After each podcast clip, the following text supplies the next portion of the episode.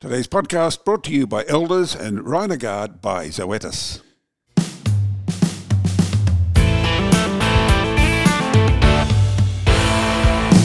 Hello, I'm Kerry Lonergan. Welcome to the Weekly Grill.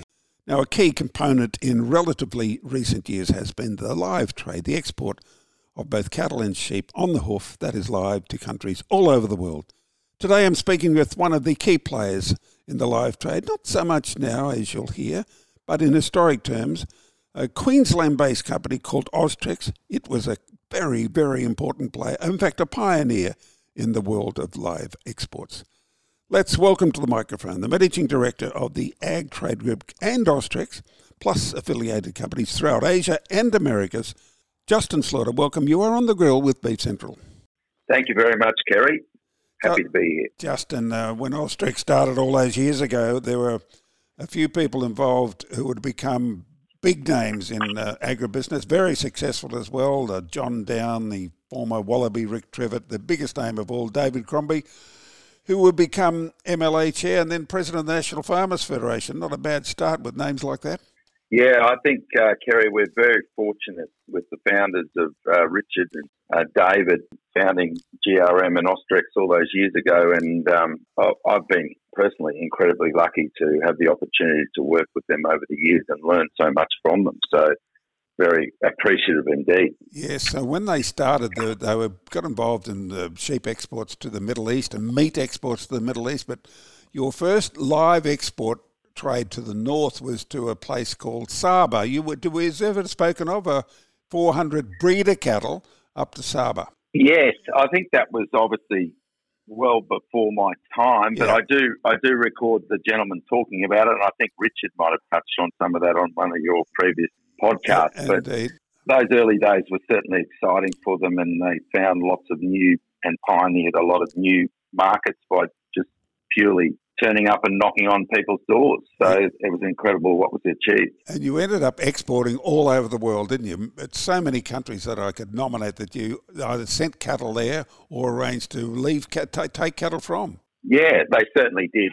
So for many, many years, that tradition, I think we're up to 50 years now with the Austrex business. So they, they have certainly pioneered many markets around the world. I think over 30, 35 markets and exported from multiple origins as well. Yes. Justin, when you when did you arrive at Austrex? And you arrived in the in the classic manner you asked for. You're a bush rooster, weren't you? You were born and bred on a farm. Yeah, I was born in Mount Isa and yeah. grew up on a farm in the South Burnett. And yeah, we I started work experience here, and I was very appreciative to everyone. I so, Angus Adnan, Peter Corey, and yeah. all those names. Wow. And and Richard and David, you mentioned uh, giving me an opportunity. Wait, so when did you arrive at Austrex? That's 1993 and now you're the managing director. It's an outstanding success, and congratulations. Uh, look, I don't think it's uh, all me. I think it's a combination of a wonderful team that we've got and those gentlemen that you spoke before and all the help we've had along the way. Did you get involved in the live trade much? I mean, did you go? Did you play stockman or anything like that with the boat? Yeah, I think I went on one voyage, but I, I spent a lot of time in developing countries on way bridges and unloading stock and making sure they were going into uh, good quality feedlots and, and visiting customers over the years. I've, I've spent a lot of time overseas. I've probably been to China over 100 times. We're going to talk about that in your markets with Wagyu up there later, but uh, you did a lot of dairy cattle as well out of um, south, the south, mostly to China. Is that still going on? Yes, that's going on. I think that dairy cattle trade, although it was going to other markets for, for many years prior, but I think the market in China probably emerged in the late 90s, early 2000s. I think it might have been 2000, 2001 that the first vessel of breeding uh, cattle or dairy cattle predominantly went to went to China.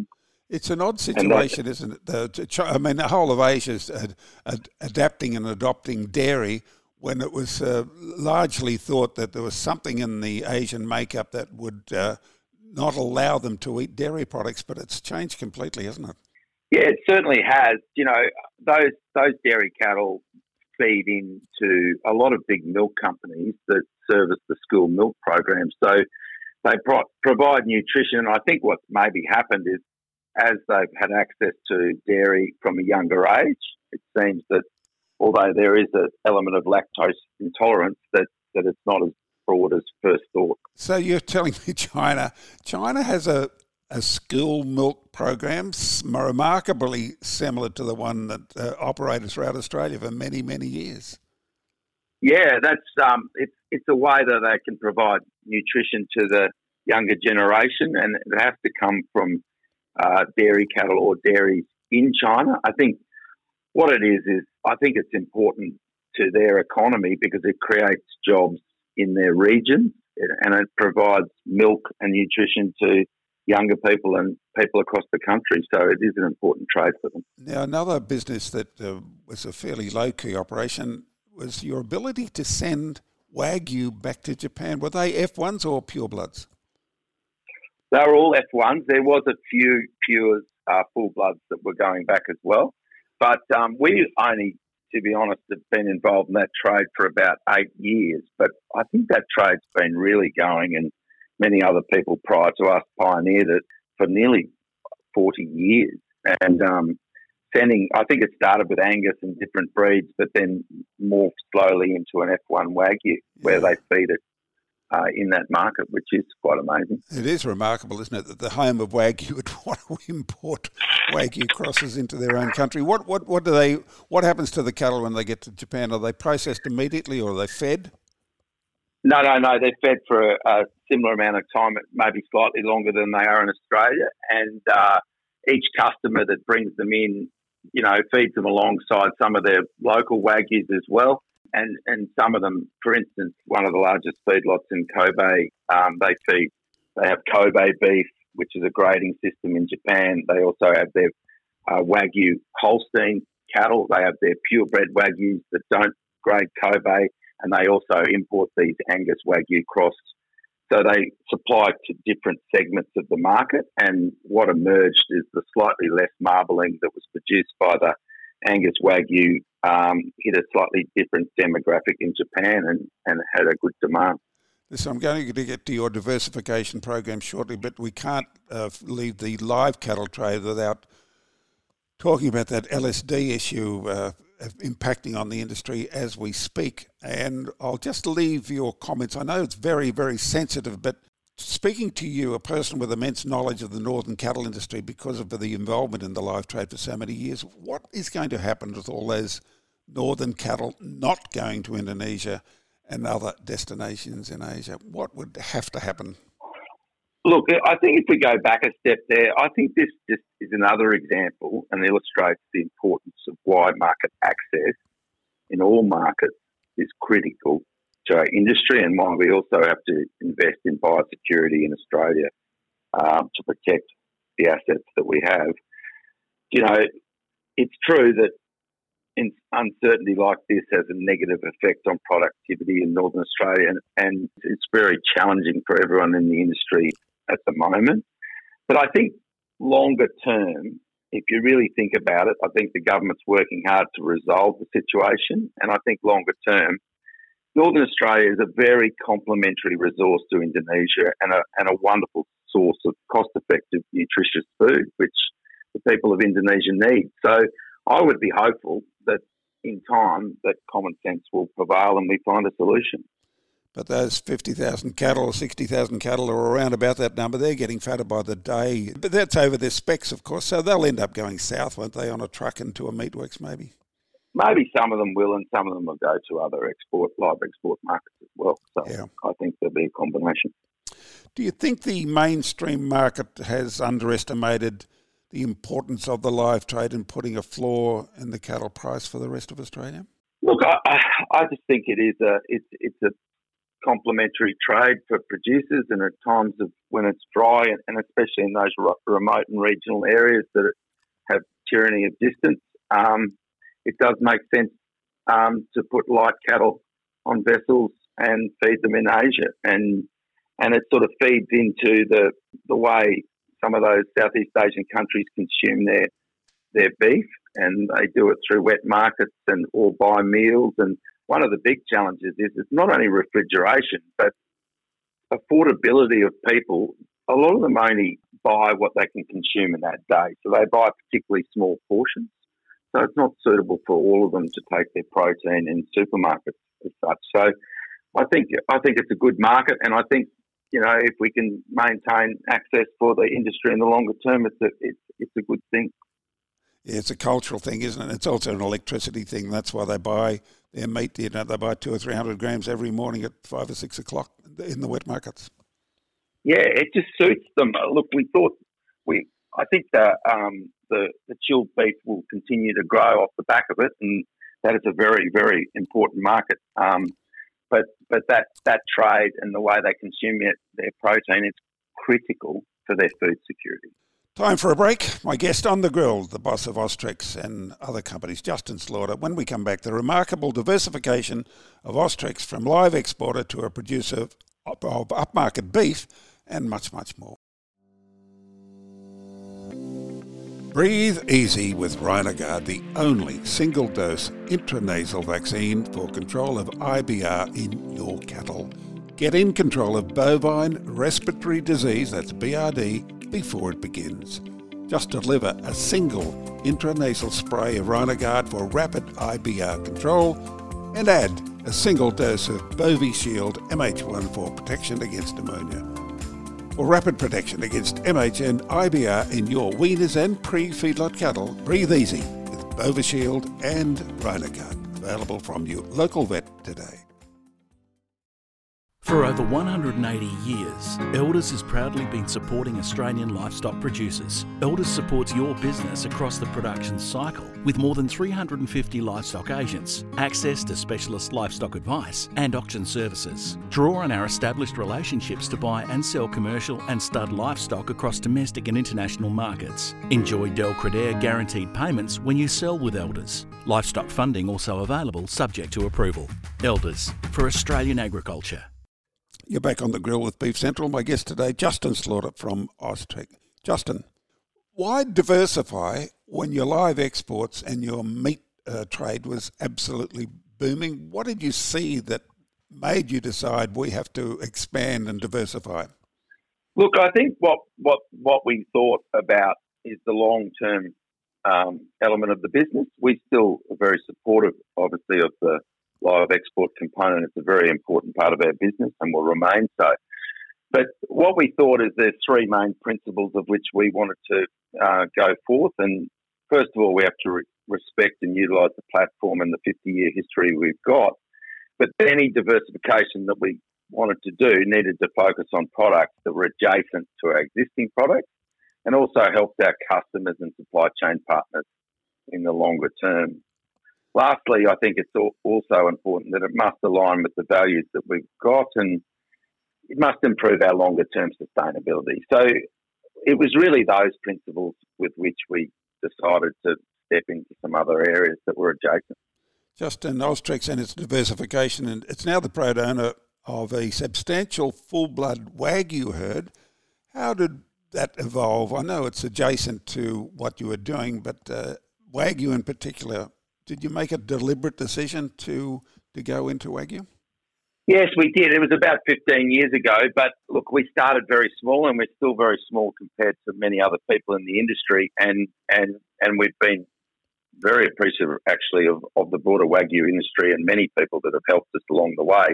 But what what we saw is if we were going to do things with regard to live export and Wagyu, we needed to understand the genetics and the best way to understand the genetics is be involved in that. So we decided to do that, and then those genetics now feed into some of the Paradigm Beef Wagyu brands, um, and and we think that that's a, a, a, good part of the supply chain for us to participate in to support those brands and that distribution of both those products. A lot of Wagyu around though, Justin, at the moment. I mean, everybody seems to be getting into Wagyu, and now you've got South America going into Wagyu, and of course the United States of America with that massive uh, feedlot infrastructure, they're going into Wagyu as well. Did, did, you ever get concerned about maybe too many Wagyu in the world? Yeah, I, I suppose always. Um, look, obviously it's a it's a wonderful product and something that consumers have resonated with. You know, there's, there's always going to be expansion and contraction in every industry. I think what we don't do as a business, what we focus really on is trying to understand what a customer wants and aligning what a producer produces to those bespoke customer requirements. So we don't prescribe to a producer um, what they want, and we're involved in not only Wagyu, but Brahman, Angus, all sorts of other breeds, and all sorts of other supply chains. Yeah. It, but for us, it revolves around what the really what the customer wants and trying to align that with what people uh, would like to produce. Now, I'm just reading from your website now. What is uh, B Corp certification? What's that mean? And and nature um, what what is that in your pursuits at the present? So Paradigm Foods in the diversification we talked about. We invested in three main areas. It's the Paradigm Foods, which is bespoke um, niche beef and lamb brands, and animal nutrition, which is important to what we do in the livestock supply chain and our customers overseas in in uh, high value oaten hay and other nutrition specialty nutrition products. So if you think B Corp um, Paradigm have achieved B Corp certification, and basically that's a certification process that they went through over a very long period of time, but it determines sort of the purpose of what the business is focused on. It's not just for profit; it's it's focused on a broader contribution to the community and and a purpose that is broader than profit only. And um, it took them a while to achieve that certification, but um, some customers in the world that resonates with, and and uh, they are achieving some demand from from that. I have a future question for you about the carbon game, but uh, I want to look at another real pursuit you have uh, undertaken with some uh, success, indeed, uh, the export of hay, oaten hay. Tell us how that evolved. Well, look, always, and I know even back in the history, um, GRM used to run farms for people in, in various Asian re- regions, and, and they used to import large amounts of hay from various places in the world. But really, that, that roughage market globally, I think it's 10 to 12 million tonne global roughage market.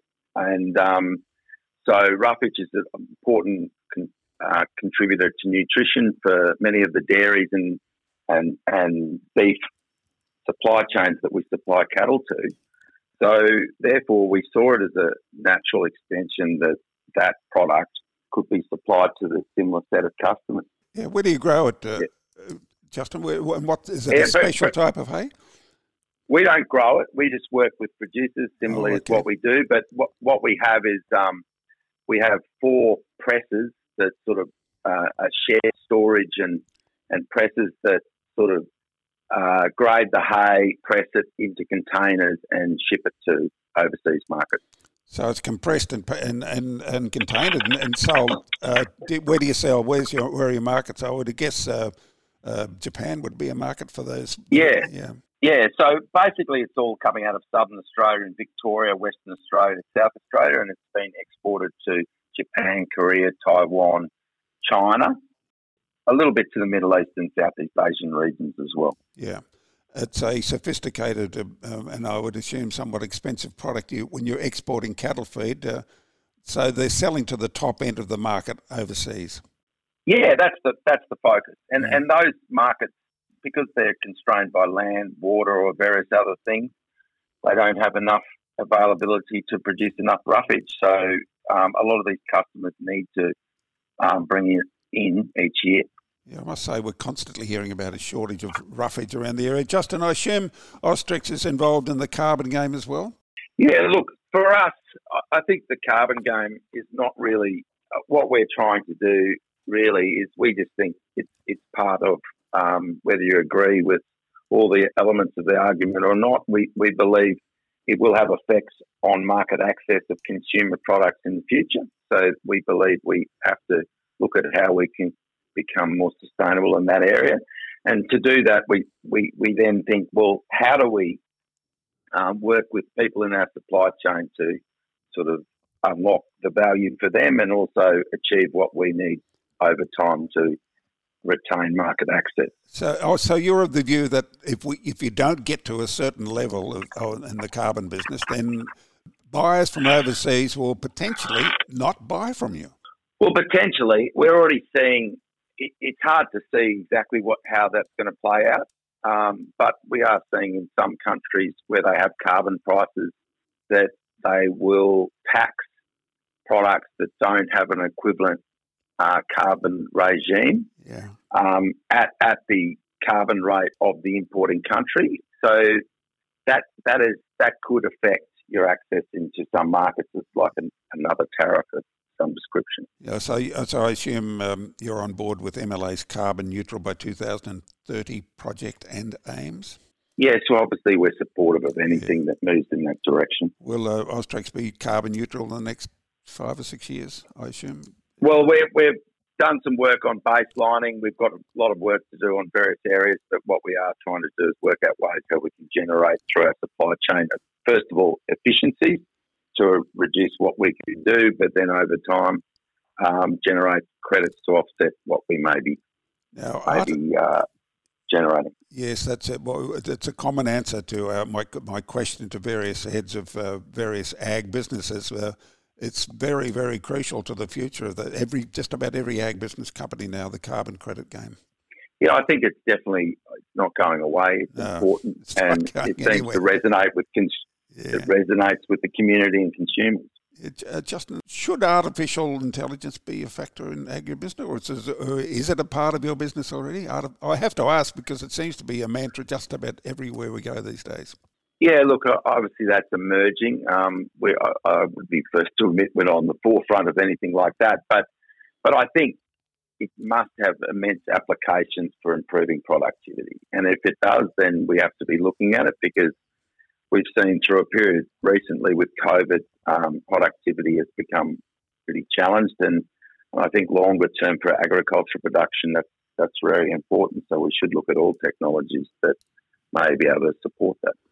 Justin, you're a wonderful story to success uh, on close to 50 years of the Austrex uh, group of companies and your own personal story, starting as a, a young bloke looking for work experience, and now you're the managing director. It's well done.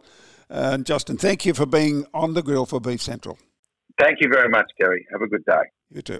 And thank you for joining us until next time. I'm Kerry Lonergan. This has been the Weekly Grill brought to you by Elders and Rhinogard by Zoetis.